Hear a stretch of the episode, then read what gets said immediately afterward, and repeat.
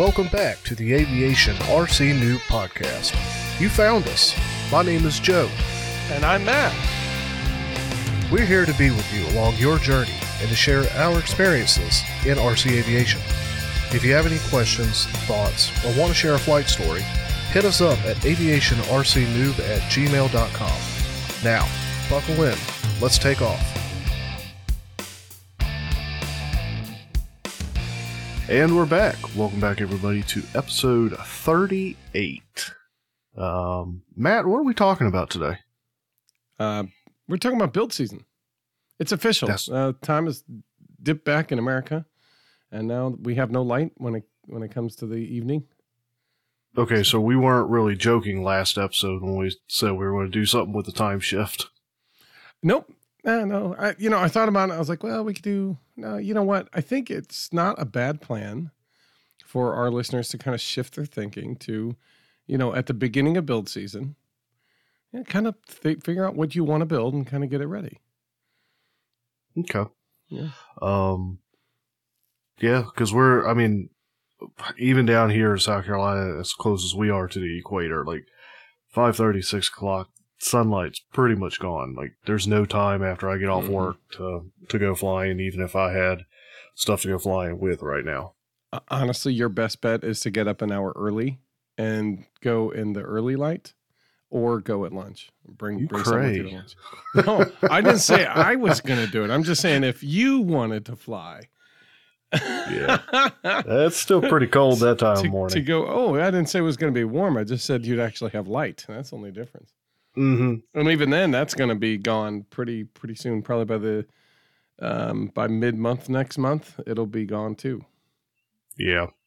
Yeah, I mean, I remember carrying the fogey around in the back of the car for a while and Mhm. getting out on some lunch breaks or, Mm-hmm. you know, if I happen to be coming back into town a little early, Oh yeah, uh, be able to get out there for a few minutes. that's right.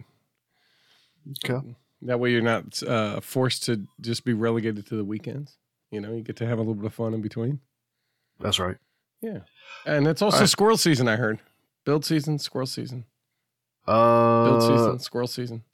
No, I've gone squirrel hunting, but I'm assuming that you're talking about a different kind of squirrel season. yeah, like when you're in the mid middle of some of those projects you have on your shelf and go, "Ooh, what's that over there?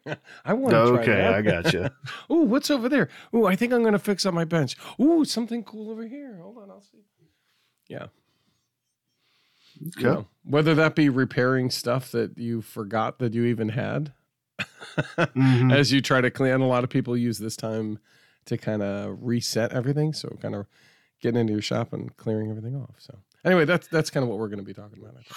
Lord knows my garage needs to be cleaned out. There's gonna be a lot of stuff that uh, kind of gets relegated. It's like, you know what? I hadn't needed this in the last two years. Time to go. yeah, is that uh, well? We'll talk about that then because I I I need help. All the help I can get. ah, I mean, I'm I'm not much help on that. So Uh, I mean, you know, as far as setting uh setting guidelines, I'll I'll share a story that cracked me up. I, I wish I knew more details, but uh, anyway, Oh, I mean, get I'll- into- I'll share a story now. I've just kind of got the, the man cave cleaned back up a little bit, and um, a, a while back, I, I threw away a, a whole tote, and when I mean a tote, I mean like uh-huh.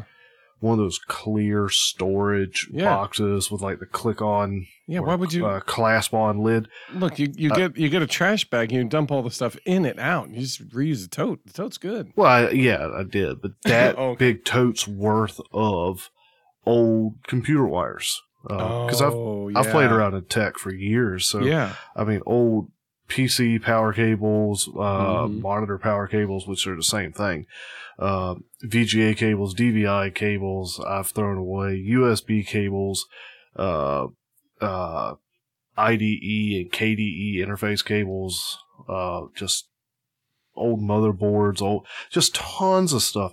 Wires and cables, I was like, ah, I might eventually, you know, have a need for this. I don't want to need a cable for something and have thrown it away. But I mean, at some point, they've all been sitting in Mhm. that box for like six years, just taking up space. It's got to go. yeah, It's got to Y- go. yeah. I get it. So I don't know. Uh, when it comes to to cleaning and organizing the garage, the garage area is a little more like these are my tools, these are my you know specialty items that like they need to be stored somewhere because if I if I need them, then they're not a little five dollar cable. They're a little more expensive to go and replace. So Yeah. Yeah, and, and that's always kind of the oh, is that going to be a cable I just can't find anymore? You know, but yeah, ultimately probably worth tossing. yeah, well. Anyway, so we can get talking about what we're going to be doing over the winter in a little bit. Um, but first, we're going to talk about our build and fly, which uh, Okay. I don't think either of us got out to fly in the last two weeks, have Uh, we? I got out and attempted to fly. Okay. Yeah. I'm trying to think. Last time we talked about uh the Warbird event that didn't happen. Right. Yeah, we did talk about that. Yeah. So I ended up uh building the Prandtl Arrow. So that was kind of what I was working on over the last couple um whatever. So basically the next step I'll call it in the overall Prandtl project was the first one was build a replica which uh, I did and crashed and I haven't gone back to rebuild it. But I was inspired when we talked to Red to build the plank version of it. Um, which I did and it flew and it flew well. So I made uh, I'll call it the flight test version of it, where I'm not like you know it's skinning the inside. It's not like a master series. It's you know score a couple lines, and that will assist you in creating that uh, either the Clark Y wing foil that's in the center or the symmetrical foil at the end. Right, that with a- Okay. a, bunch of uh, ironing and you know Bob's your uncle, as they say in Australia. uh, so I ended up creating plans for for that style, and you know I built that, and uh, I was working on the motor system, and I think I got distracted, partly because I didn't have something that I liked. and I wasn't like set, getting set up right, so I was like, uh, hold on. So I still have a build video that I've got mostly edited, and all I'm looking for is that last segment where I record how to put on the electronics. But if I don't have a motor system that I like that I'm putting on it, then I really can't finish that. So anyway, so I was like, okay, um, uh, I went back and kind of posted that information, and then I realized I have a poll at the beginning of that build log. Uh, we could put a, a link to the build log again if you if anybody really wants it. Um, if you think it's worth doing, Joe. Um, and at the beginning of it, I have a poll like, where would you like to see the Prandtl wing used with? Like, what plane would you like to see using that that stuff to see if it changes how it flies? Right Okay.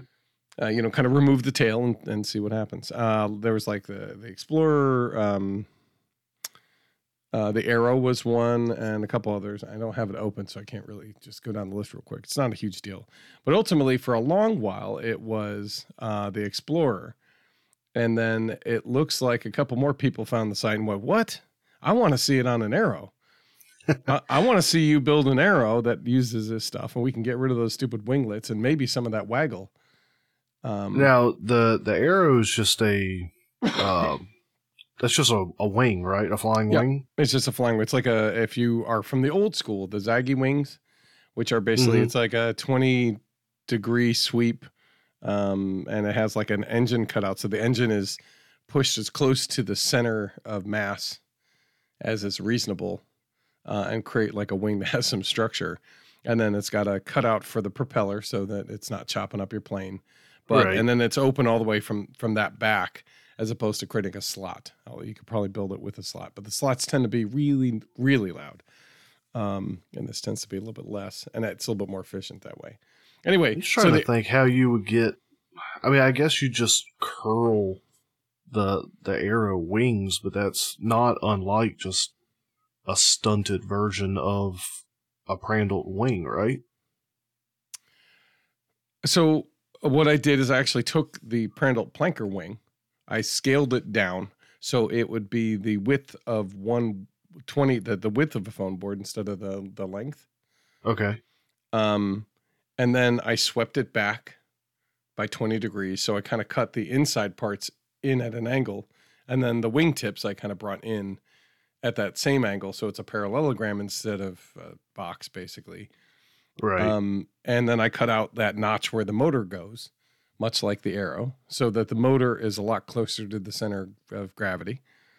Um, and then that way I don't need as big a battery uh, sticking out the front. Like right now, the planker, you you need a, a little fuse or something to kind of hold the batteries because it right now they all stick out from the nose. You know, like Right. kind of they're sitting the, the center of mass is like at the tip of the nose, so you got half a battery hanging out the front, which not really the best you know situation. So, um, so short short of creating a pod for that one, like, well, what if I sweep the thing back? It'll bring all the all the CG back, and then that nose that's naturally there in the the the wing will will put the battery weight far enough forward. It'll just naturally balance on the on the you know the plane itself.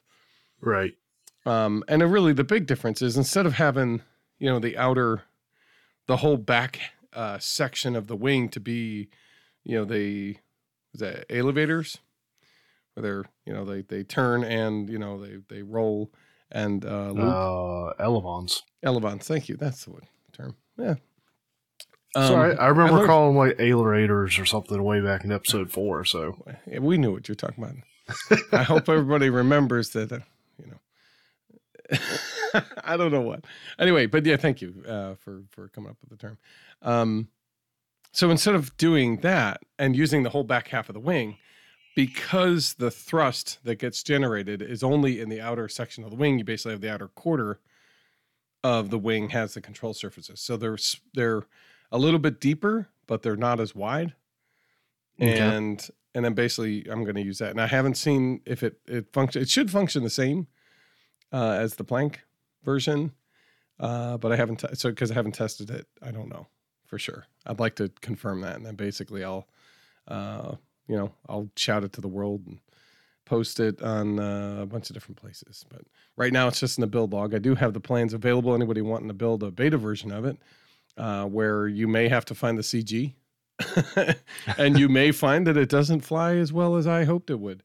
Um, but I mean, the goal is to kind of test these things and see.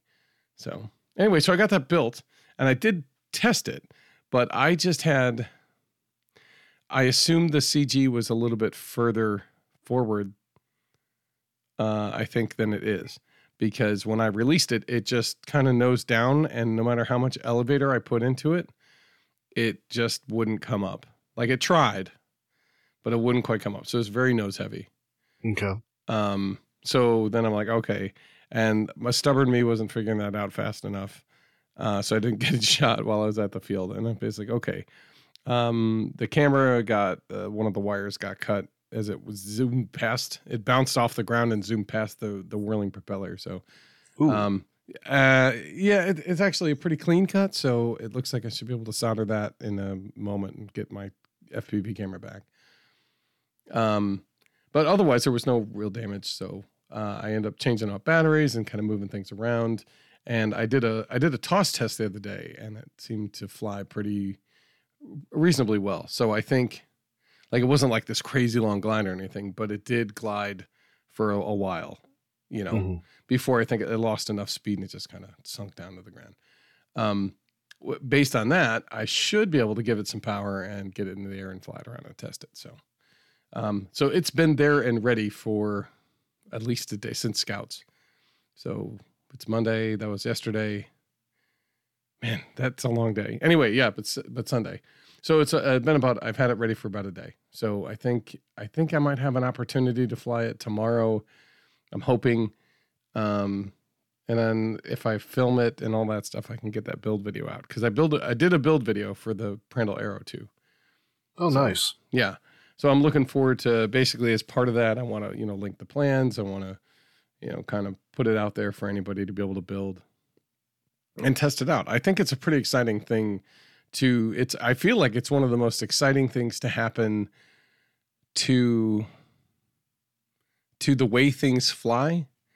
Uh as as as exciting as like sixth gen where pilots no longer really need to think about flying. They just sort of point the plane and they're more worried Right. about what they're doing, uh, which is the the fighting aspect of it, the dog fighting and stuff. Um, you know, building planes that have no business flying, you know, that kind of deal. That's that's pretty exciting too, you know. So anyway, uh, so th- those are the big things that I did. At least, I mean, it doesn't seem like much. And I've been building the the 13th Squadron P61 uh, during uh, this last Friday uh, at the build night with everybody. Uh, I was able to put together the nose cowls, and I got the tail cones all glued up and ready. Um, and I was working on the main pod, and I got the front and I got the back, and there's a lot of um, pieces in the middle that don't like they don't all sit on the same former. I think Right. because when I was trying to piece it together, I'm like, okay, I'm not sure how this all goes, and the plans that I have rolled up somewhere have the the kind of like the I'll call it the key. So, um, I seem to remember at one point during that night hearing you say, "Wait, did I just put that on backwards?" yeah, I think I might have. Uh, it's one of the things I'm like, I can't tell. Is it supposed to go that way or that way? Oh, I'm not sure.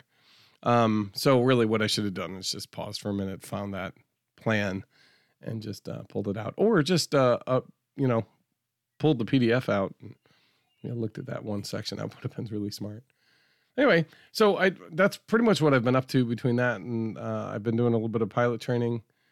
Um, you know, kind of got on that, and uh, I did get out to fly all the way from which it was not far at all, but uh, I went to our local airport and went to the Fayetteville uh, airport, regional airport. So that's a that's from an uncontrolled airport to a towered airport, uh, and I also went from there to the neighboring untowered airport uh, at a different day. And so you know, just practicing landings and practicing uh, the the radio work and things like that. And that, like the first one, uh, it had been a while, so it was kind of like kicking off all the rust. And the second time, I was uh, feeling pretty good about it. I think the biggest thing is I probably need to look to my left or my right as I'm landing, so I can get a a better handle on the attitude of the plane. Because when Oh. I pull up to flare, I feel like I've flared, when in fact I'm just leveled out. Ah, So I end up making a lot of three point landings, which I think uh, makes the instructor pretty nervous. Fair, which you know, fair. three point as in one wheel, then another wheel, and then your nose wheel. No, all three at once. Oh, Yeah. okay. Yeah, understandably, you know, it really should be the back two wheels, and then the front wheel kind of comes down when the plane loses lift. That that's how it's supposed to go. Yeah, I feel like that would be like a a feeling sensation thing. To, Yeah, to just have a feel for. I, I- some of it is, but I think you kind of need to get that general frame of reference before you get the f- to know that you're in the right attitude. And then mm-hmm. I I know what the right one feels like. When I'm flared right, I can feel it just gently coming down and I'm barely touching the ground and I can feel it slowly lose the lift and bring the nose down. Like Right. the nose wheel down and touch. So I can feel that, but if I'm not in that attitude, you know, I I mean I have I, I make the right decisions coming around the pattern. If I'm too high or too low or or you know too far out or too far in, like I can adjust and basically be lined up and ready to go and ready to land at the right speed, at the right attitude, and all that kind of stuff. Except right as I come down and do that last like ten feet where you flare and do the thing, I've got my whatever I've got in my head as this is right is It's not right. it's not right. It's a little off. Um, and it's what I need to do next time is just do a quick check on my left or my right, and just kind of go, oh, yeah, a little bit more. And he's like, no, just keep pulling back. I'm like, well, last time I did that, I started going up in the air. Like, you don't want to do that either, because then you lose airspeed, and then you're you're much higher. You want to lose airspeed, you know, and but you don't want to do it at 20 feet. You want to do it at like two. You know, So- okay. anyway so you know it's one of those things where i'm i've still got to work out the feel for that um and i always find it very interesting like i'm taking off from a two lane road effectively like a Yeah. half mile long court, a two lane road um and then so landing at another any uh, almost any other airport that has something that's actually a pretty decent sized runway i come back and, and i look and i'm like it's just a line there's a little tiny line i'm gonna i'm gonna land on that hmm it's so tiny. I know it's so tiny. Um, and I, I know I can land on. it. I've done it tons of times, and that's part of why I chose that airport. So it's just always funny that that impression. You know, when you come back and you're like, "Oh man, I don't know, that's awful tiny." yeah. I hope I can hit that. but it's it's really good, honestly, for helping you keep lined up uh, with the center line. So anyway, so there's that. Oh, and I I put in. Uh, they gave me a solo test, not to take home and fill out, and just so that I, they know that I know what I'm supposed to know to uh, when I when they feel comfortable, I'm ready to to be soloed. So, um, so I turned that in, and pretty sure I passed it. According to he's like, okay, good, we got that done. Good, nice. Well, congratulations on that. Yeah, thanks. So practicing for the FA written, and you know, trying to get a better feel for the landing so that I flare properly, and then, you know, uh, that's kind of where I'm at with that. But it's been pretty good. I've got about uh, three or four days kind of set up and at the beginning of next month. So um, I'm hoping uh, to be, you know, kind of on the next leg of the journey. But we'll see. I'm not. I don't need to push it. I just need to get there. That's right. That's it. Cool. All right. Um, so I guess that brings us to uh, our listener comments. No, that brings us to me. Oh man, I thought you already did. no. Okay. Uh, so what are you well, playing, so- Joe? not uh, nothing. Um, just just not had time to get out. Um, trying to think. Yeah, but you've been working on something. Uh, for like yeah, a few minutes. I'm trying to think. What was I doing two weekends ago? Uh, you Um, made some oh. progress with the seven I did, but I was trying to think. But we were out of town for our um, for we were out of town meeting LARP. with some friends. Oh, Right. okay, right. And then um, that was when we released. And then this past weekend, uh, we had the build night on the Friday night. So I did get Mhm. to get a little work done on the seven. Mm-hmm. Um, mostly I just built the cockpit section. Uh, Yeah, the cockpit canopy. Canopy. Yeah. Yeah. How how was Which- Uh, a bear. that? so what, what did you find? So yeah, for anybody who doesn't know, uh, the way the uh, heaven uh, Hangar RC's uh, cockpit, it's kind of set up like a Master Series thing, where they're kind of like little wedges that you sort of crunch together, and it creates that that curved canopy front. Mhm. and then you sort of butt glue those those sections together and if you hold it for long enough it'll be good but it's kind of tricky because there's not a whole lot of real estate to hold on to um, in those little wedges at the ends of them Yeah, so what ultimately ended up being one of my biggest problems was I I, I crushed and curled the foam plenty. Mhm. Um, when I glued it together, I didn't I didn't curl it enough during the glue time.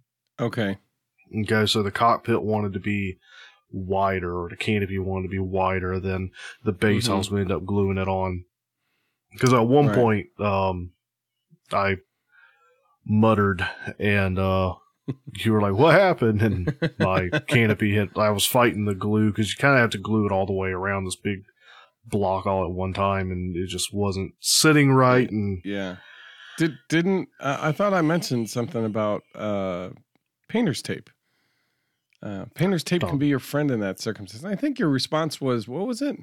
what? What was painter's tape? Yeah, something like that. I So don't know what you, talking about. how do you feel about that recommendation now? Yeah, I still don't know what painter's tape is. nice. Okay. Fair it enough. probably it probably would have helped, but I don't know. It Uh, was what it does is it frees up your hand to be, I guess, holding it in while the pieces are stuck together. mhm. That that's what I found it helps with when when you're doing that kind of thing. You're curling a whole section. it it may have helped, but ultimately I didn't have the the a tight enough curl on the canopy in the 1st Mhm. place. Mhm. You know, so whether it was my hand or the tape, something was going to be fighting to keep it compressed down anyway. So That's fair enough. Um, it actually had some glue. The the foam actually tore uh, at what point. Um, the glue didn't come loose. The the foam actually gave out at one point due to the stress of me trying to have it compressed into the right shape, Yeah. even though the the hot glue wanted to be in a different shape. So I, I'll tell you what. That is one of the difficulties. I- I'll call it. That's probably the the only part of that build that's very Master Series style. You know what I mean? Um, there's a couple parts that are closer, but like that one really, if you can tackle that, you can probably tackle almost every Master Series that's ever been out there. Any kind of curled foam construction Yeah. technique. Um, that it's a tricky part. It really is. Yeah, the canopy and the wingtips, which I still haven't gotten on that plane, are the two hardest parts. Get your Packers pa- Packers tape, packing tape. Get or, or get the um, painter's tape for the winglets. You you will regret it if you don't. I mean, I- uh, fair. um, just I just- because you they're so small and they're rarely going to really hold their own the shape that you that you need. Mhm. Um, you're really going to need you're going to be spreading it with your fingers to get the right shape while it's the glue is drying, but you can't have the edge come apart. You want that to be tight, and so you, it's really tough to pinch uh, the outside edge and kind of spread open the inside piece where the spar would go right. uh, at the same time. It's very difficult to do. So really having the painter's tape deal with the edge will give you the freedom to to work the other half. So maybe you'll find something better though, and if you do, share it because um, you know those know. are probably the two hardest parts about that build. Um, uh, what did you do? You agree? I mean, do you feel like the rest of the plane was pretty straightforward? yeah, no, the rest of the plane's been a walk in the park, but Mm-hmm. those those two, the wingtips and the canopy, have been interesting so far. Yeah, I, I and think I'm not complaining. Just No. Well, no, I mean, and that's I'm we're just sharing our experiences, really. Uh, I mean, I could tell you that the the P61 is a lot of curling foam. It's Oh, a lot of butt joining different pieces of this and that. Painter's tape is the only way you're going to kind of get it done. mhm. Um, it it's not easy, um, but at the same point, it's pretty rewarding. When you get closer and closer to like coming up with the final shapes, you're like, oh, there it is. I see yeah, I see that Black Widow coming into being here. This is awesome. Um, you know, uh, it's so, it, you know, I, I tell you what, the one thing I liked about building the RV7, as I'm building it, I'm like, wow, there's a lot of space in this cockpit area. hmm Like, there's a lot of space. Like, I didn't have to like squeeze servos in. You know what I mean? Like, yeah, there's room to put your servos there's room for your battery there's room for um honestly and when you get further along there's a there's room to even make like a little tray to make a standard pod slide in you know like there's enough room and there's you know to put a receiver on the one side and a you know it, it's nice uh, like that I, i'm just so used to the Flite Test ones where they're they're they're packing it all in yeah. Okay. Well, that's um, that's pretty much me. It was just like two hours on the seven.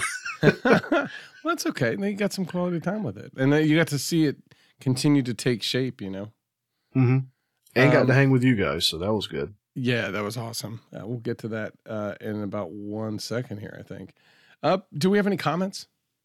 Uh, we did have one that I know of. Um, Richard had put in our show comments uh, section of the Discord. Um, just let us know that he really enjoyed listening to the episode with Pat and Mike uh, from the Flite Test Community Oh, yeah. Podcast, and just reiterating, those guys were a blast to hang out with and chat with. Like we had a ton of fun with it. Yeah. Yeah. Yeah. Definitely. So uh, thanks, Richard, for reaching out and let us know uh, how we're doing. You know, it's nice to hear a little bit of feedback, uh, good or Mhm. bad. And he gave us some suggestions if we ever end up trying to do kind of a live event, which is nice. Yeah, yeah, I did see that. I'll have to look into that a little bit. Mm-hmm. Um, well, good, cool. Uh, I don't think I saw anything on Facebook or our emails or anything. So if you do have a comment or question, or you have a topic idea that is something you'd like to hear us talk about, or if you'd like us to just shut up, you can always put that in there. Um, Don't put that in there. you know, I mean, look, uh, I I would just like to hear. You know, what do you what are you guys thinking? How are you feeling? Um, but yeah, uh, reach out. Um, you reach out at Matthew at aviationrcnoob.com or Joe at aviationrcnoob.com.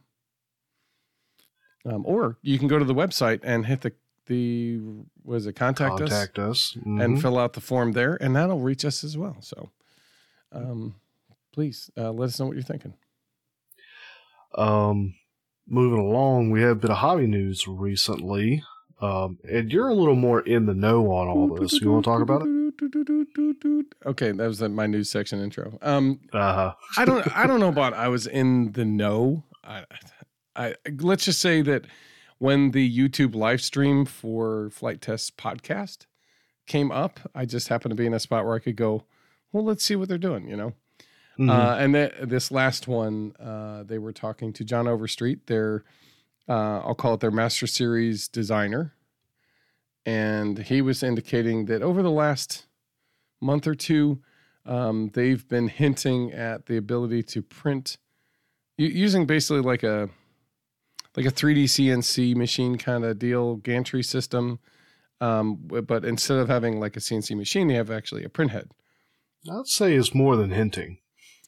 Okay. They've been they've been promoting. How about that? Yeah.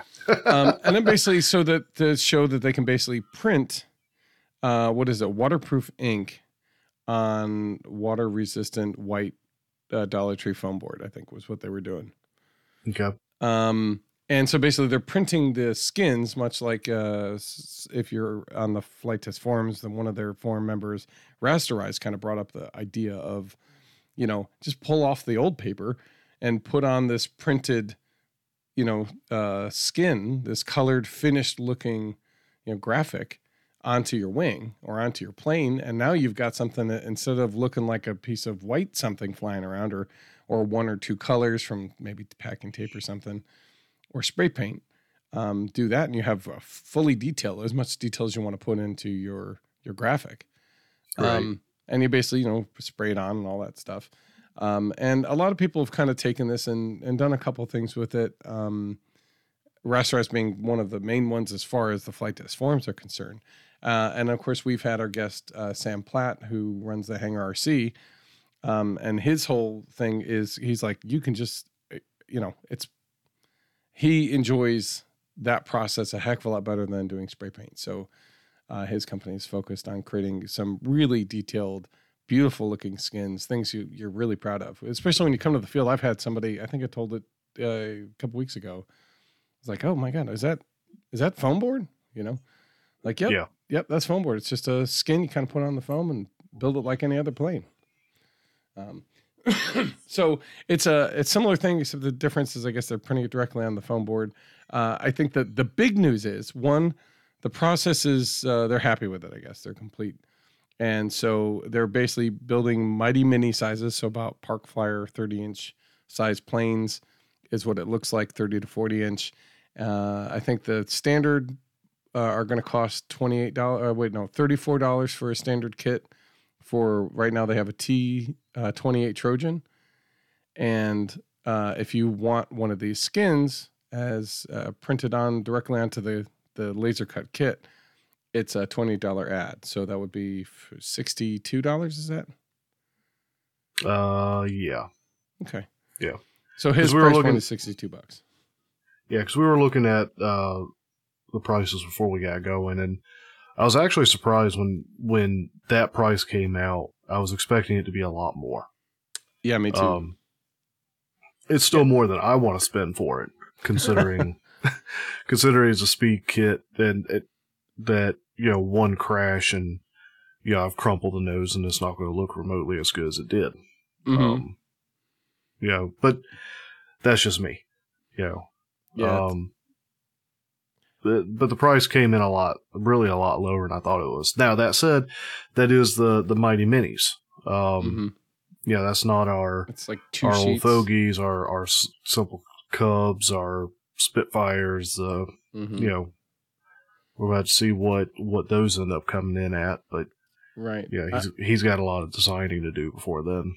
Yeah, and I, I so based on that pricing though, it, it strikes me as it, it'd be basically double the price. Whatever your standard kit is, uh, double the price will get you a printed skin on it um, through Mhm. that method. Now I, I don't know if that's just like an introductory price. It sounds like they're this is the price they're looking to do. Yeah. Um, so so anyway, that that was news. It's pretty exciting, as in it's a technology that is now it's been available to the commercial world, but it looks like they're trying to bring it to this hobby, in the in this side of the hobby with the foam and the foam board. So, hmm um, yeah, I'm interested in seeing how it goes, uh, how successful that part of it is. Um, and you know, honestly, I urge, I urge you just go out and take a look at, at both, you know, the Hangar RC and these printed skins and see what you think of it. I'd love to hear. Honestly, re- reach out, let us know. What do you think is the difference? Like, uh, is there one you'd prefer? Uh, or you know, do you do you even want to go for? It? Would you be like, no, I'm not paying that much for it. It's not Right. worth it. I mean, I'll have to see at some point, you know, see somebody else who's who's done it and see what the reviews on it on are and such. I can tell you, like, as far as skins go, like, and and I'm not trying to, I am, but I'm not trying to promote one over the other. Um, you know, having built the Vulture and working on the Seven now, the the thickness of the paper that's being used for the skin and the process of gluing it to the foam Mm-hmm. just seems to make the plane sturdier. Yeah. Like if I like, I'm still terrified I'm going to crash that seven on its maiden flight. But yeah. you know, I don't know. I I feel like it'll probably take it better than you know just printed straight on the foam board. And I don't know. We'll we'll have to Yeah. see. I, I haven't built a non-skinned one. I don't think uh, to see what its durability would be and compare it with the one the seven I built. So uh, if I do, I, I'll I'll let you know what I think. Mhm. Um, all right. Well, I guess is there any other news that we want to bring up or anything? I'm sure Um, just look look for Black Friday sales coming up, and you know, because uh, when you see this, it will be Black Friday weekend, so Cyber Monday, all that stuff. That's true. Um, no, no more news. I don't think, except we had the build party this past Friday night. Oh yeah, Um, and it was good to see some guys I hadn't seen come out to the build party uh, in a while because uh, Mhm. Tench was there. yeah, man. Um, Yeah, he was build, he was a building fool that whole night. It was great. Yeah, he he was, doing some really cool stuff. He has a he's working on the Sea Angel, but he's making it very much uh, modeled after the Porco Rosso model, and it's it's really it's turning out great. hmm And then uh, Tony was there. Tony comes to a lot of them. Um, Mm-hmm. uh, Pat Patrick Murphy uh, came out and joined us for it. That was really cool. yeah, that was um, awesome. He was he was uh he was building some axes and some axe handles. Mm-hmm. Um, Dave Eardley. Yep. Eardley? Uh, yeah, Eardley. Yeah. Our uh, Hi, Dave. our Flite Fest buddy came out and Yeah, man. joined in. He wanted to see what that was all about. hmm Did I miss anybody? Uh, there's a lot of people we missed. Uh, Yeah, because I was only there for a little bit. Yeah, so we had a couple people kind of come in for a brief minute. There's a couple guys who are new to the forum. Ooh, Um, Richard came. That's right. Yeah, Richard came. Richard joined us. Um, and I, I don't. There's a couple guys who were new, just like straight out new. Um, we had a, I think 2020 who like just joined the forums, and he he came in, but I don't think he was able to figure out the mic situation, so he didn't stay for very long. Unfortunately, to go. Which uh, all I can say is, if you do join up and you're having problems, uh, you could you could text one of us directly and just kind of ask for some help, or you could also just you know if it doesn't work out this week, you know the week that we're doing that, you know, uh, try again. You know, try next time. Um, Yeah. And then in the meantime, just ask some questions about it, and we'll see if we can help you. Because uh, we, you know, I, I really enjoy being able to share what we're doing in this hobby. Um, you know, it's not easy to really get together and hang out with too many people anyway. So it's nice to be able to do this here. hmm Yeah, man. You know, it was a good it was a good time. There's a lot of people building very interesting uh interesting things and we definitely had some conversations going on that were good. Good. It looks like you're trying to plan a build night or a sim night. You know what? So over the holiday break, um I have after the kids go off to their mothers in in my house that's what happens in the holidays. Um I have pretty much that week and the week of and the week after um off more or less. Oh, that's nice. and I don't have any of the kids, so I'm free to spend a little bit more time on the hobby. And honestly, I'm really looking forward to it. Uh, so what I'm thinking about doing is we'll set up a standard sim night. Um, I know for Cub Scouts, uh, the 11th or so, we're doing a camp out. I know the weekend before that, the Boy Scouts are doing a camp out. So that means that the following weekends are pretty free. So I'm thinking, um, maybe not. Shoot, I just realized Friday night is the night I may be bringing them up. So, um, I wanted to do something in December. Uh, maybe we'll do it Saturday night and Saturday day. Um, so December 18th. Uh, let's see. Saturday, December 18th from 8 to 11, we can do a build night and then maybe a sim afternoon uh, Okay. earlier that day. And just basically, if you got your sim on and you want to just get out and hang, um, we'll, we'll have the sim open and we'll just be flying around and you know, just talk shop and things like that. All right, sounds good. Um, we may want to look into because I I don't know that we'll host the files, but I think because some guys were asking where they get the files and such, the uh, flight Mhm. test planes and such, just to make sure that everybody in the room would have the right files. I think I'll throw a channel into the Discord. Right. Um, that's you know nobody can post in there, and then I'll put the links to the locations that the Flite Fest or the Flite Test uh, right. plane models are so they can be Okay. downloaded. Yeah. Um, so yeah, if you're wanting to come to the uh, the sim night, you know, pop into Discord and um, we'll have a channel set up beforehand that'll have the link to those uh, to those models so you can get them downloaded, and it'll be through Phoenix RC uh, Yeah. version six. Yep. Uh, Phoenix RC version six, I think I is the subset in there. Uh, and then, you know, again, the other thing we ask everybody to do is uh, go to the Flite Test forum page with the Flite Test models and download that set and install those. hmm Um, and that way, when people are grabbing their favorite Flite Test model to fly around with us, um, everybody can see it. Good. All right, uh, Matthew, I think you're covering the uh, the plane history this time. I am. I am. Uh, I'm going to cover the Northrop P61 Black Widow. Gee, I wonder why. Well, you know, I've been spending a little bit of time learning about the plane I build, which is what I like to do. Yeah, Um, so as I learned about the P61, I was like, okay, uh, now I know why it's called the Black Widow.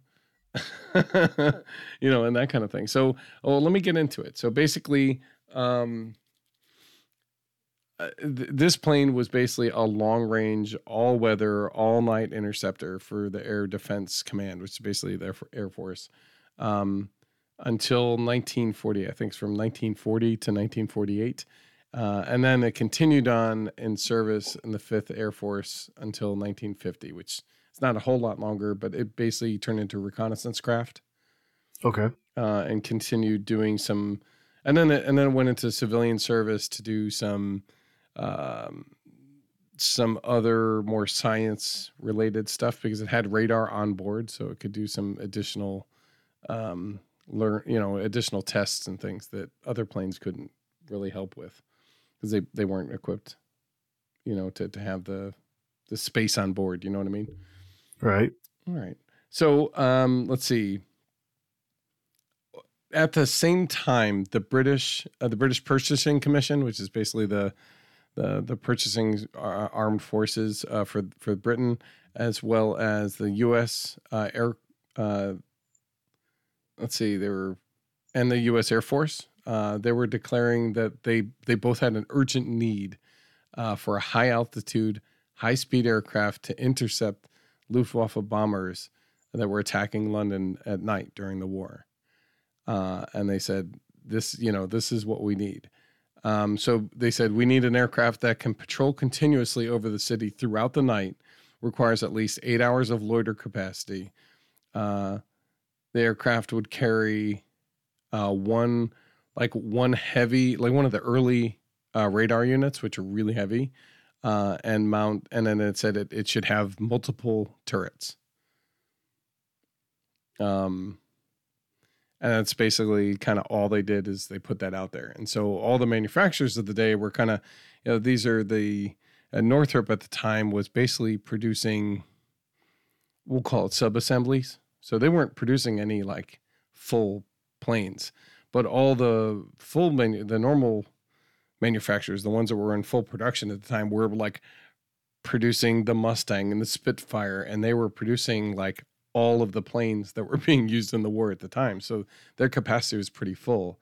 Right. Uh, and so it turns out this little, I'll call it subsection of the air industry decided, let's take a shot at the big boys. Um, and Yeah, why not? Right. Uh, and so they said, well, we can do this. Um, and so they looked at it and they said, this thing's going to need to be big. Like it's gonna that that system's heavy. Plus they want how many turrets? Oh my gosh, this is gonna be this is gonna be big.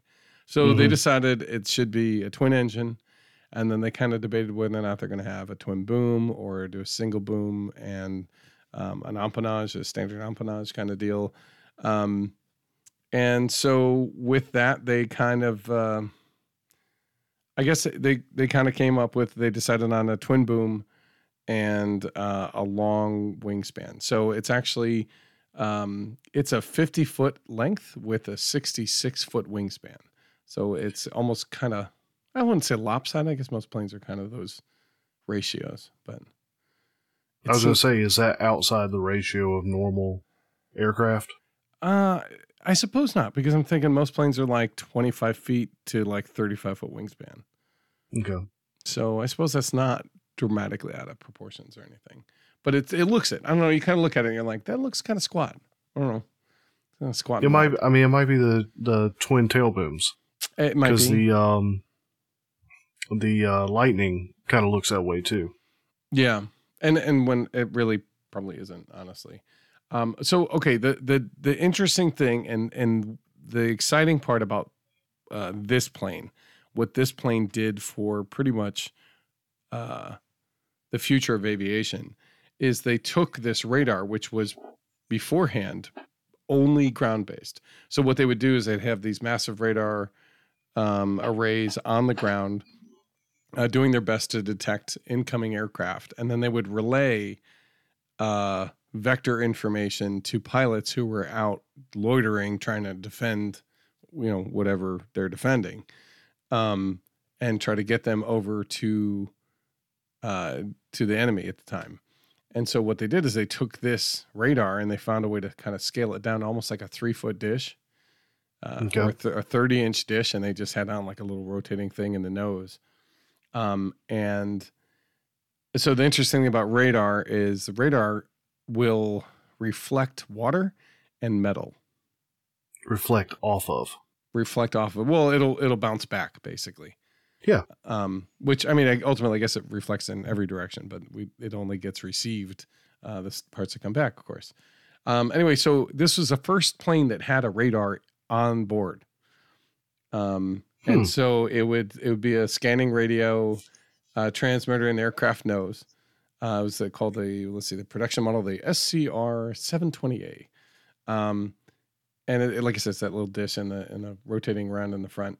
It had a range of nearly five miles, and it could also function as an air air uh, airborne beacon, a homing device, uh, navigational aids, and it can be used in concert with uh, any kind of interrogator responder uh, IFF units. So uh, it it's, was able to kind of extend.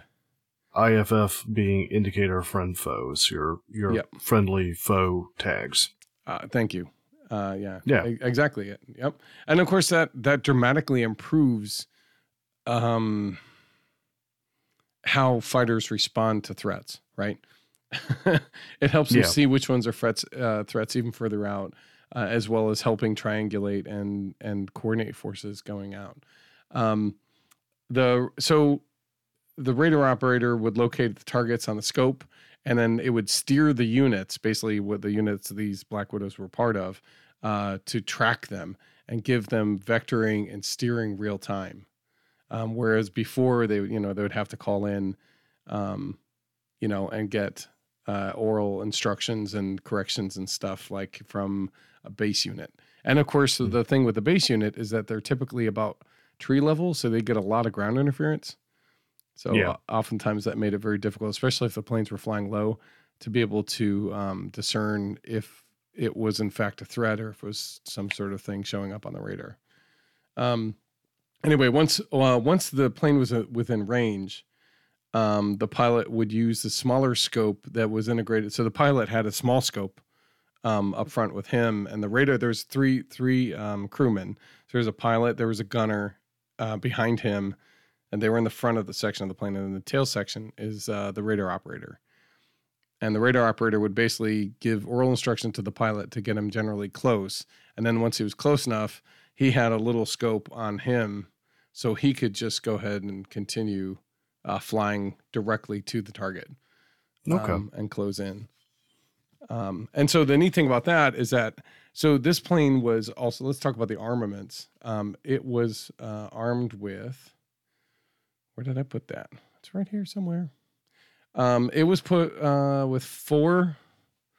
Let's see, four uh, 50 caliber turrets, uh, turret guns, and uh, two we'll call two twin mounted 20 millimeter cannons that were on the belly of the plane, stacked parallel with each other um, and on top of each other. So they're basically kind of four, uh, one left and one right, and then there are two two guns on the belly that were left and right stacked on top of each other, and they were kind of parallel. I think they were slightly converging, but but it, for the most part, it was pretty much straight.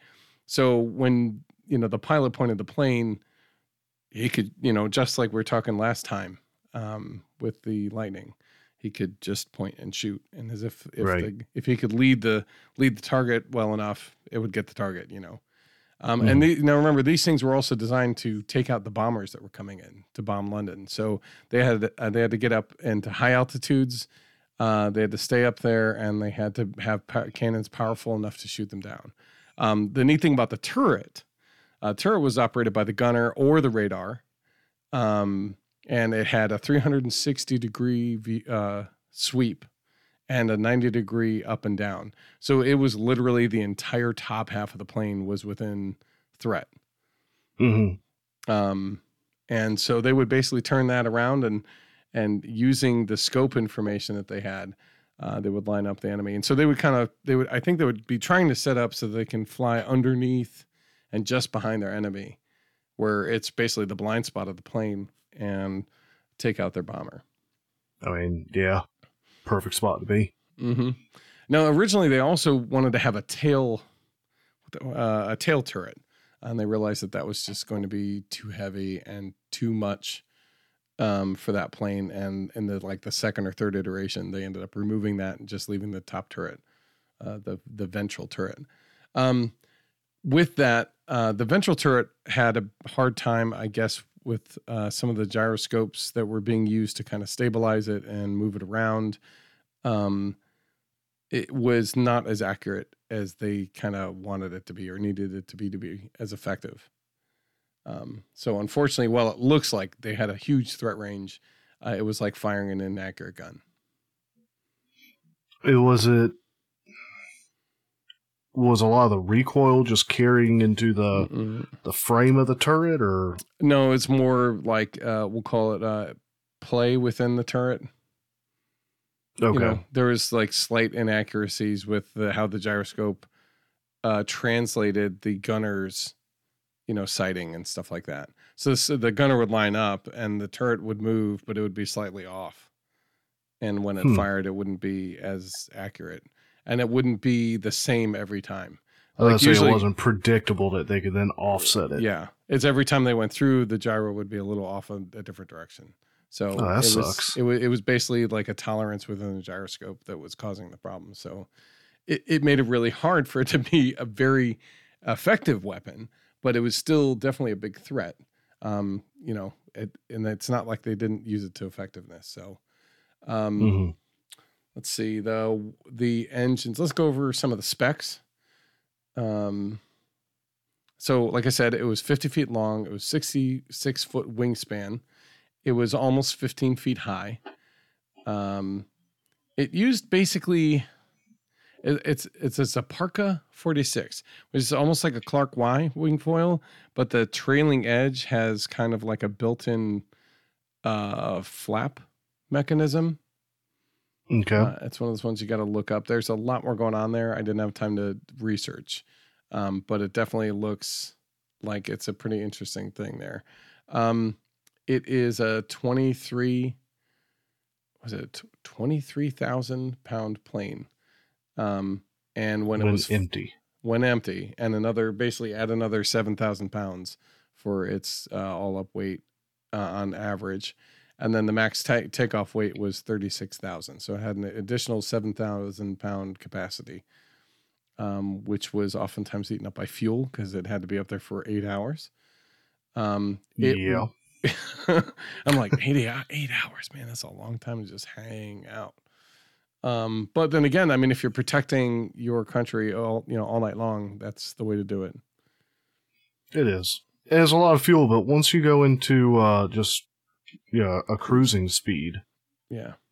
yeah, your your consumption drops off. Mm-hmm. Uh, and well, and this one also had so much uh, carrying capacity that it, it could hold up to four 165 gallon drop tanks. So that was uh, calculation 650 gallons additional. So that basically doubled the capacity of of uh, fuel, hmm which is pretty impressive. Uh, and then, of course, last but not least, is the engines. These were Pratt and Whitney uh, R2865W double wasps. Uh, they're 18 cylinder air cooled radial pistons, and they produced 2,250 horsepower each. Yeah. That that whistle failed. My bad. Boy, Nope. oh boy. Appar- Apparently, I started sucking at whistling at some point. Sorry. Well, it would so basically it would it would travel 366 miles an hour, which you think is pretty fast.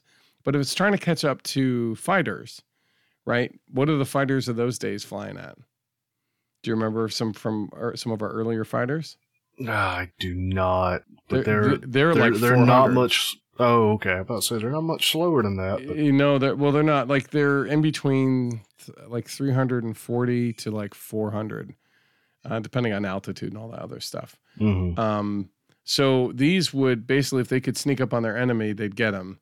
You know, if they could line it up right and get a good shot. But if they, if the fighters needed to, and they managed to get far enough away, um, they'd just outrun them. Yeah. So, uh, which you know, I guess th- that's one of the difficulties of that plane. But generally speaking, so and of course, as the war went on, these become less and less effective. And so the the truth is, with those kind of specs, by the time they made it to the European um, theater, they were pretty much out of spec. You know, the the planes that were out there were already kind of beating it a little bit. So the really the thing it had an advantage was its uh, stealthiness or its ability to see where other planes typically can't. Right. You know, um, it had a 1300 mile range, um, or uh, and it could go with the ex- external fuel tanks. It could go 1900 miles. Uh, it could go up to 33,000 feet, which in those days was about as high as most any plane ever got. hmm Um, and you know, it's uh, it took basically 12, 12 minutes to get up to uh, cruising altitude of twenty thousand feet. So it's pretty neat. Um, it's a cool looking aircraft in my mind. It's like one of the coolest. Yeah. It- you know, it's just a neat. Oh, and that's what the other thing. There's a couple things they tested, uh, like the olive drab green plane, and then and and you'll notice that most of the planes are a glossy black. And what they did is they flew a bunch of tests overnight uh, over uh, Florida, over the anti-aircraft guns that were posed out there to Right. defend America, and they asked them which ones did you find, and they basically didn't find any of the glossy black ones, but they found a handful of the green ones Huh. from the searchlights and that kind of stuff. So that glossy Okay. black made them harder to spot. So they're like, "All right, glossy black it is." You would have thought that um that matte black would have been better than gloss. I yeah, I don't. I guess it's um maybe the spotlight would only highlight a small part part of the plane itself, which Mhm. would only be a small pinprick, and at that distance, it'd be hard to see the reflection. Whereas a matte black would kind of highlight the whole plane. I know the gloss kind of makes the off angles darker, Okay, I can see that. you know, and I, I bet you that's probably what's going on there. It's a, just a conjecture. I don't know.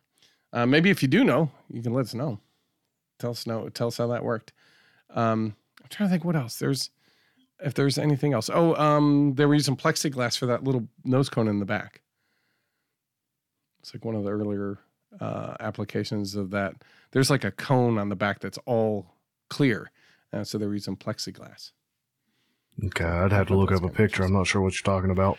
Um, yeah, take take a look at it. The the very tail section is just a pure glass like cone, like a kind of squashed cone. And ultimately, later when they were using it for reconnaissance, they would have um, the person who was in the radar uh, Oh, radar operator okay. section. Yeah, uh, person who was in the radar operator section would use that to kind of uh, take pictures and things like that. So, uh, like I said, and then so then I went into uh, reconnaissance and uh, surveillance, and then after that, they used the onboard radar to help uh, NASA and other and like NOAA or the predecessor of it.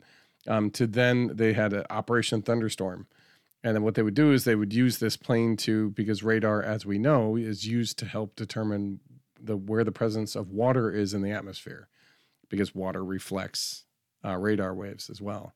So Right. what they would do is then they would use they use that to actually start learning and predicting uh, how thunderstorms and thunderheads behave and how to fly in and around them and where it's safe and where it's not and and that kind of stuff. Okay. So they so they used it to do a lot of research with that, and that actually helped uh, significantly uh, from there. Um, they were also used in the uh, Pacific Theater, and they were used in. They were used. They were not able to get into the D-Day uh, invasion, but they do. They were important in the Battle of the Bulge, and then uh, the uh, the battle for Guadalajara uh, was a big one in the Pacific Theater, and that was another instrumental piece towards that. Um, but the, one of the things that plagued um, Northrop is that they were a small company at the time, and they didn't have a lot of spare parts.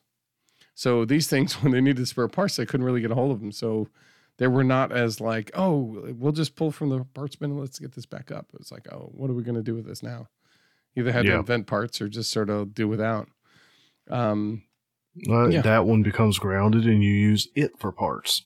Exactly. And so that means that you just don't have as many up. So they ended up basically producing about 700 of these. Um, and unfortunately, basically, when they got to each of those theaters, they're kind of a little bit behind the times. So they weren't maybe as effective, but they did have the last two kills in World War II.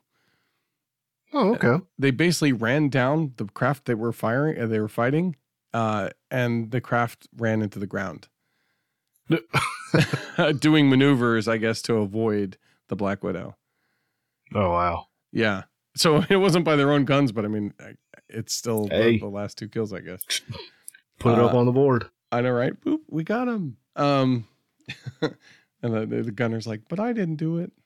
Uh, anyway, so and then I think the other notable thing that they were used for is they used um, in the reconnaissance section, they they used it to map Korea, and we used that um, to help us with the Korean War, Okay. which followed very shortly after World War II.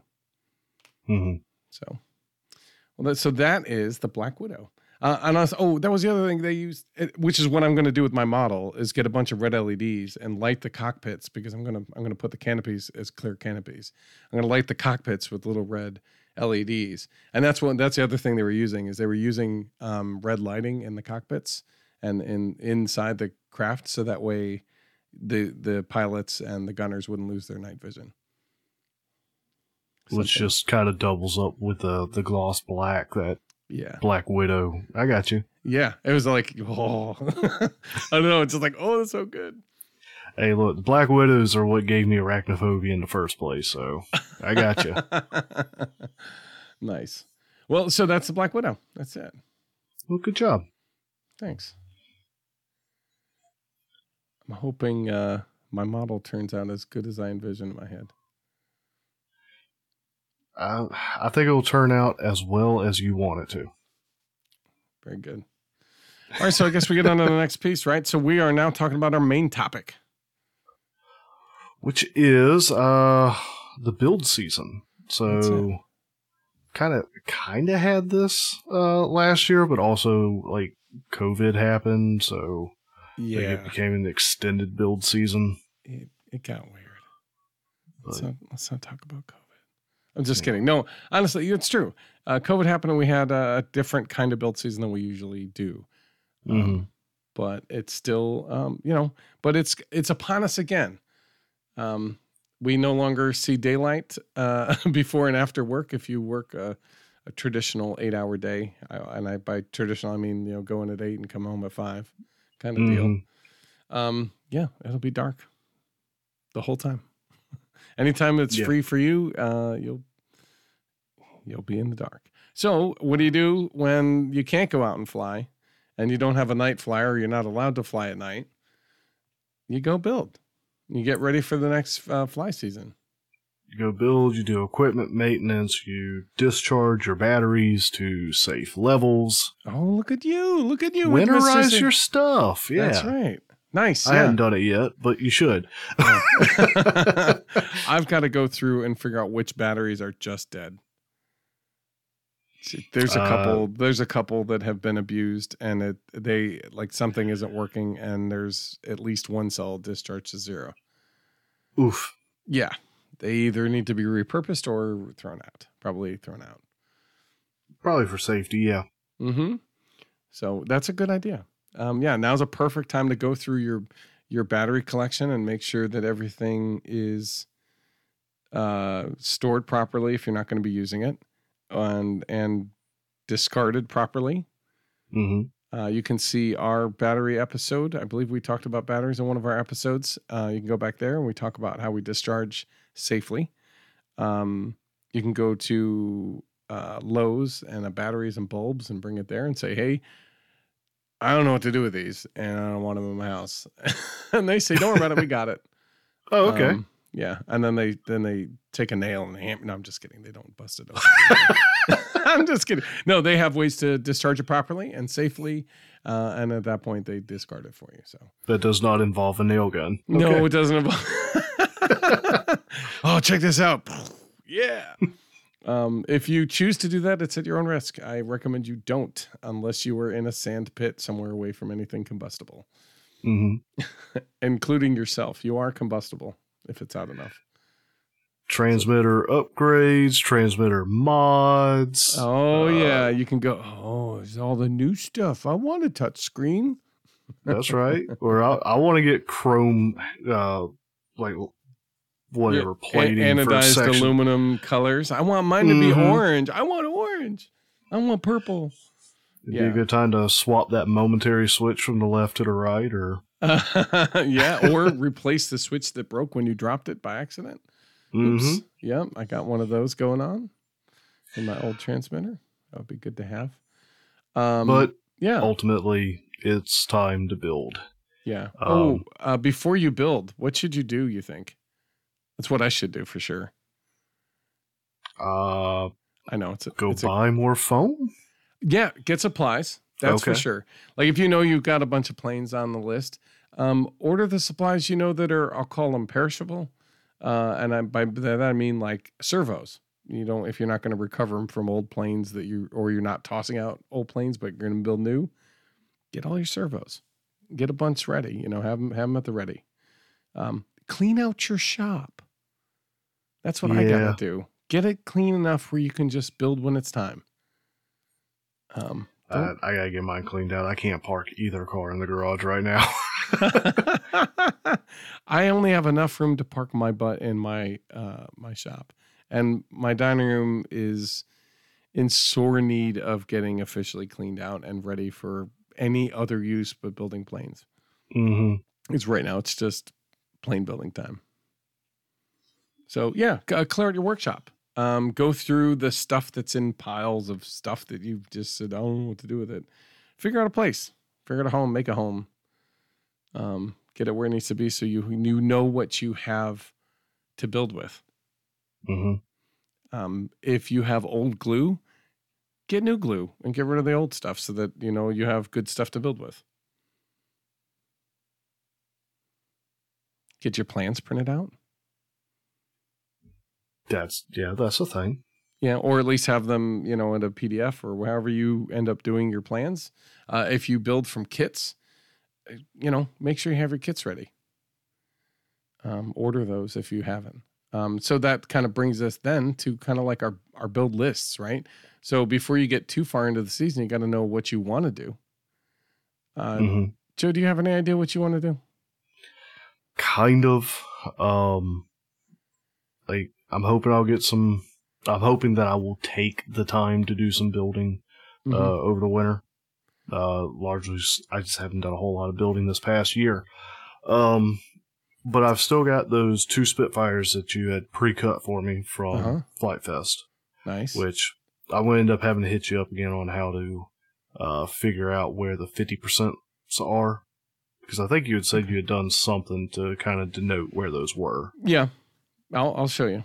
Yeah, I basically Um, cut. I clip the. Uh, I cut into the ends of where the fifty percent marks bit. are. Yeah, that way you can line them up uh, with a ruler and then do the fifty percent cut. Okay. Mhm. Um, so there's two Spitfires there. Mhm. uh, that I do want to get both of them built. Um, just one can be the Hangar Queen, or they can both be uh, flyers. But ultimately, if I do go to Flite Fest next year, I want to have combat planes. right. Uh, what do you what what plane do you want to have as your combat plane? The you think? Spitfire. Okay, you want to have the Spitfires. Fair enough. Yeah, absolutely. Did- so I showed it off. high- Uh, good enough, huh?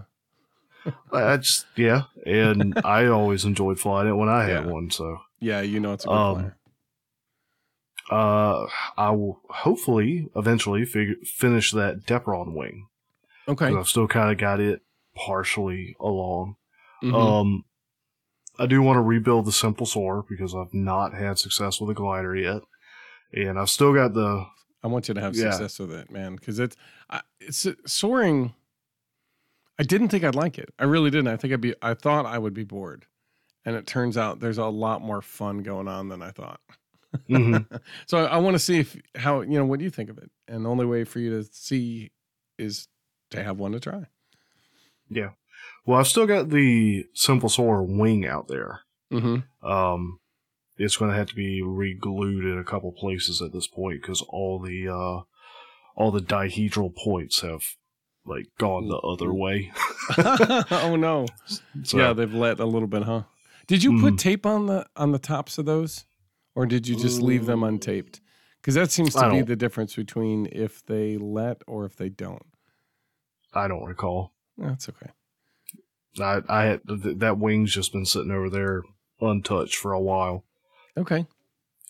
Um, and I guess if I can get the Simple Soarer built, then I may revisit my own glider. Do Um, it. Do it. Do yeah. it. Do it. And go- Go for at least a three sheet, and maybe go crazy and go for four. oh man, that'd be Um, awesome. But I do want to try to get more of a, um, I guess a thinner airfoil than I did last time. Because last time the airfoil, the, uh, what do you call it, top Pretty to bottom tall. of the wing. Yeah. Uh, the chord thickness. Okay. Mhm. So that that was pretty thick, which would have been fine, but Yeah. um, also see about uh, tapering it from the from the fuselage out to the okay. endpoints. Yep. Maybe see about drawing it down. We'll see.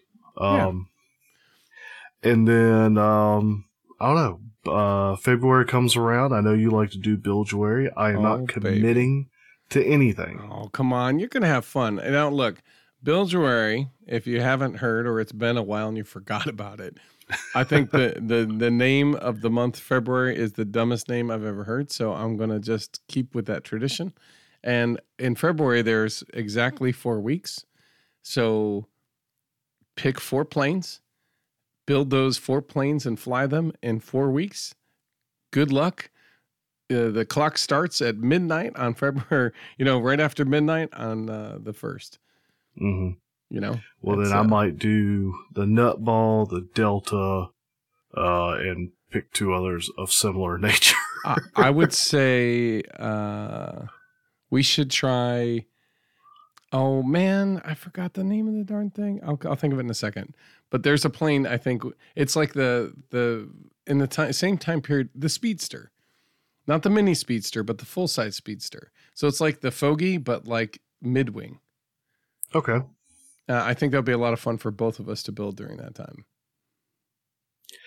And then um, there's one more project that might be well, that's probably going to be sitting out there, but it ties into something that is also with you. So Mhm. we'll we'll get to that in a minute. The mystery one. hmm All right, cool. All right. Um, so you want let's talk about, I guess, then what I'm dealing with. I'd have to say that I've got about I've got a handful of um I'll call maintenance ones, maintenance builds, where basically it's taking something that I thought was good or it's close to the end and just finishing them and flying them. Um, so there's a bunch of those, like the Devil Dozen Bat. Um, the Bandito is almost like I just need to fly it again. You know, see if I can get it flying. Mm-hmm. Um, the Mara, it's the flying mustache. I wanted to put a motor on the front of that. I never really did that. So um, it's a really cool looking glider. I want to see if I can fly it. Um, I built a mini version of the Remington Burnelli fl- 2, which is a uh, it's a flying camper.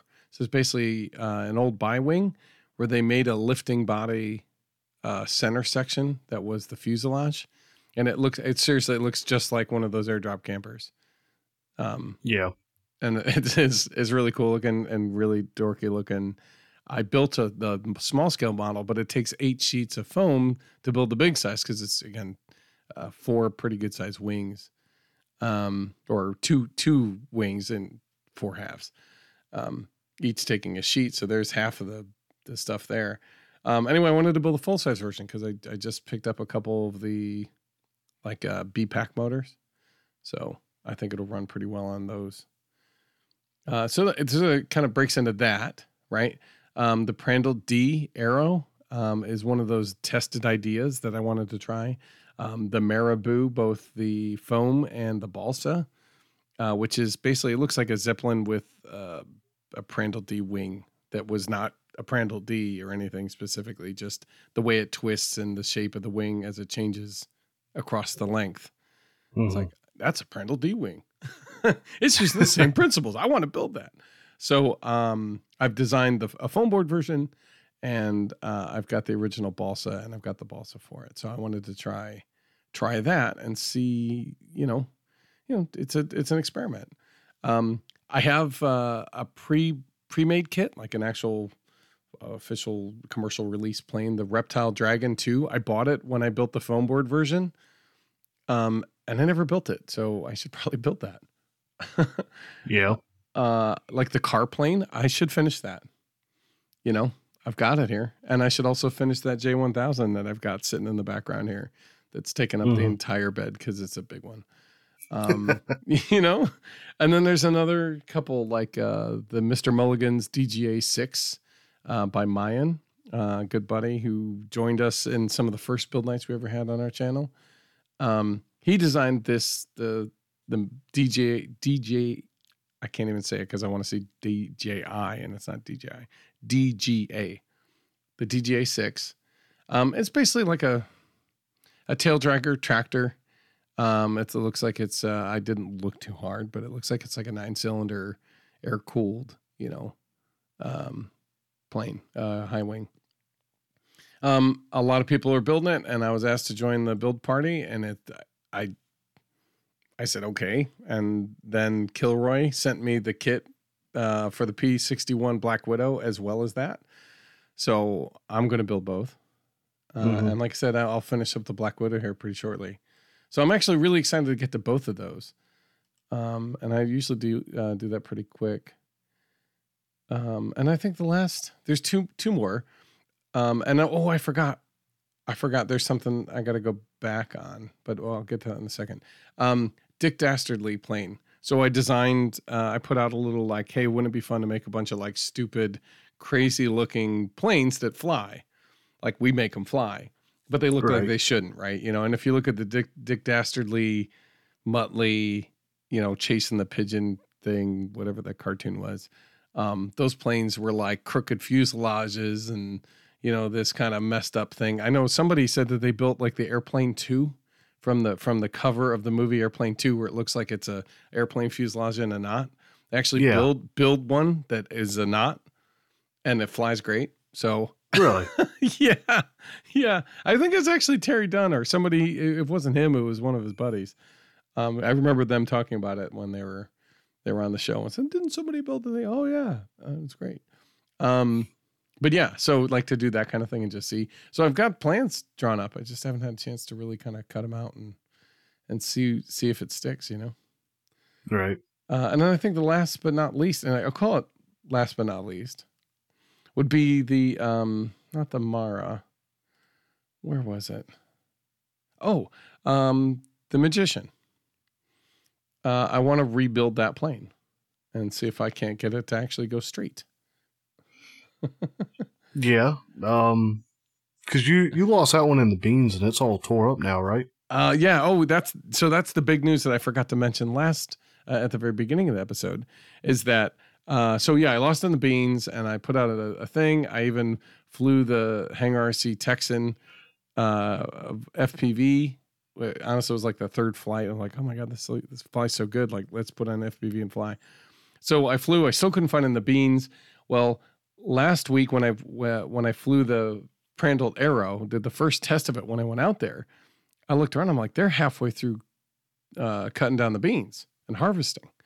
And I'm Mhm. like, they cleared out the section with that the magician's in. Maybe they found the magician, you know. So I pulled up, and all of a sudden, there's this gi- giant pile of foam, uh, and a couple pieces kind of pushing up against the fence in the breeze. And I'm like, that's my plane. I'm glad I came here early. you know, I was sitting there all weekend. I never show up.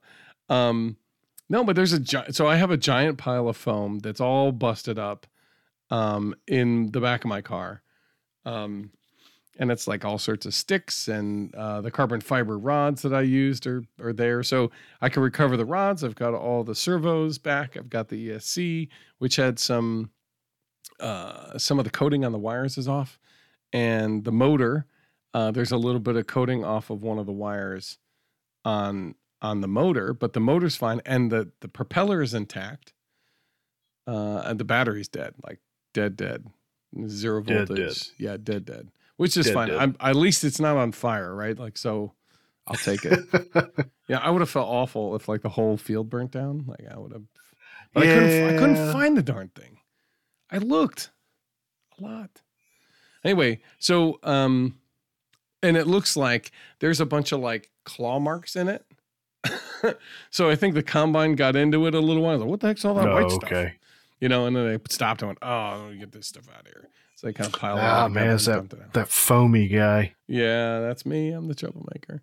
Um, anyway, so they they pulled that out and then um, they left that. So I got was able to pick it up and I've got all the components back. So I think I'm going to spray each one of those with this uh, waterproofing this stuff for the automotive industry, um, and it basically restores electrical anything that has rust. It'll remove the rust and it will waterproof um, the metal. So That's pretty good stuff. yeah, it's good for electronics. Um, where is it? I can't. I thought I had it right here. Anyway, I'll uh, I'll highlight it. I won't highlight it. I won't highlight it today, but um, it's like you know, a lot of people will either use conformal coat or they use this stuff.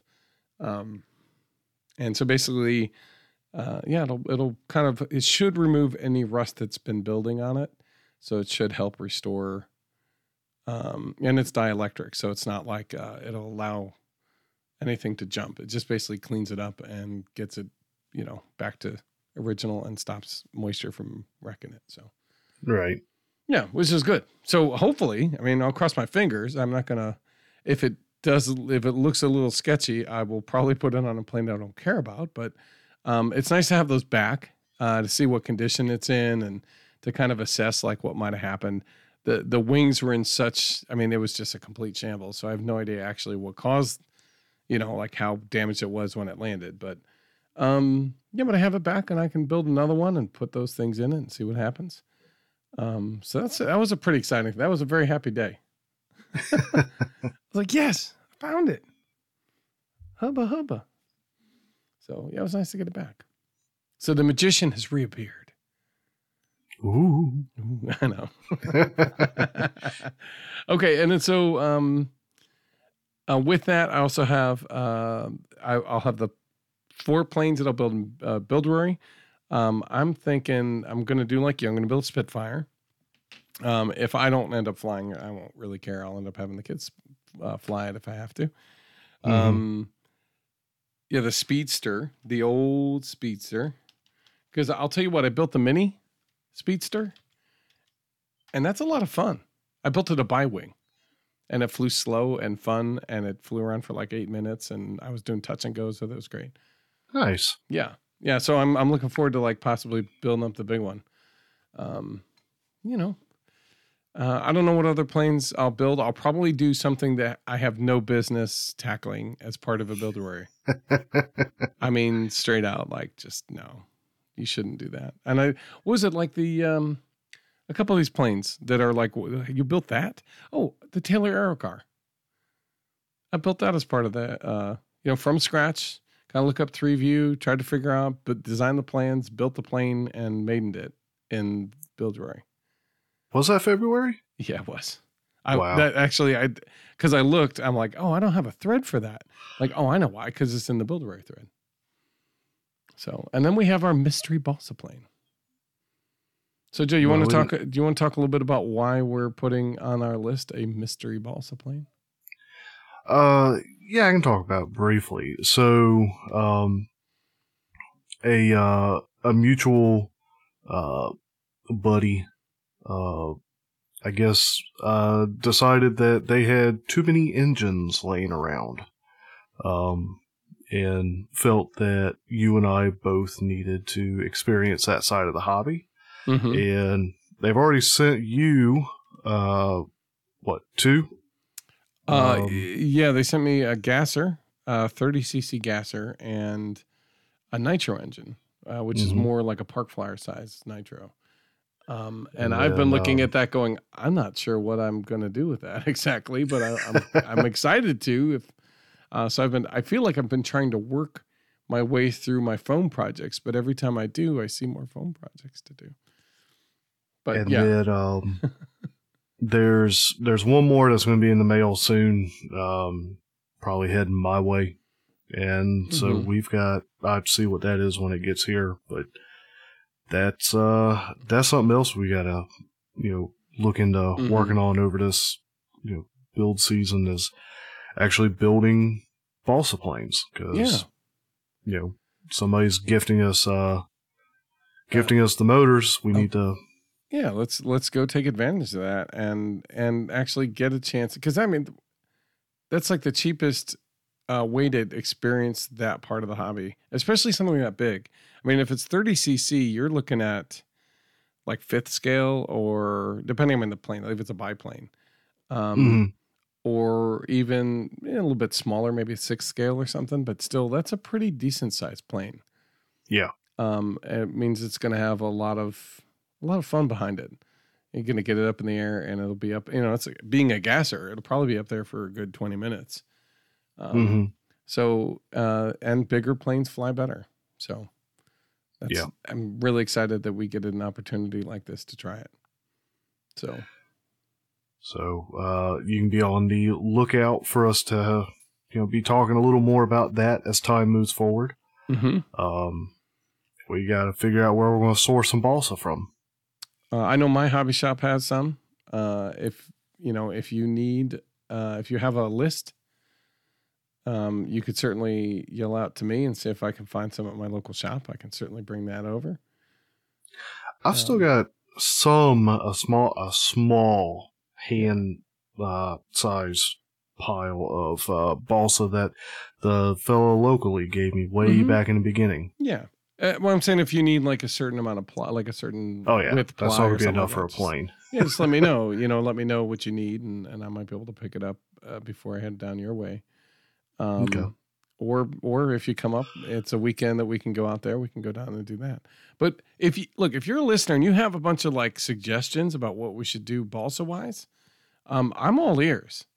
I don't know about you, Joe, but I'm you know I don't know a whole lot. So Uh, yeah, send them to Matt. I'm pretty much going to stick to a, a tried and true trainer for for that first build. okay, I, I would love to go for like a Spitfire, but I need something that I know I'm not going to crash well that- first flight.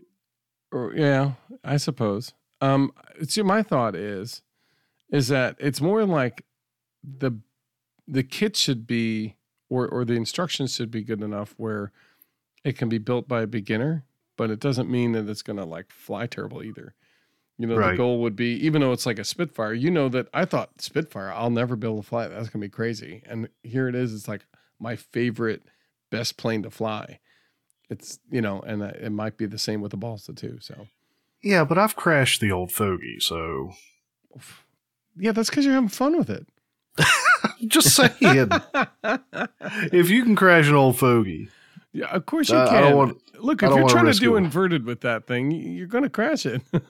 I have not tried to do inverted. yeah, but have you tried to do a roll A roll, no. Have with I a done with a, a, with a three a channel loop? Yeah, of course. I've done a loop, yes. A roll, no. Okay. Well, you next time don't go out on the really windy day. Okay.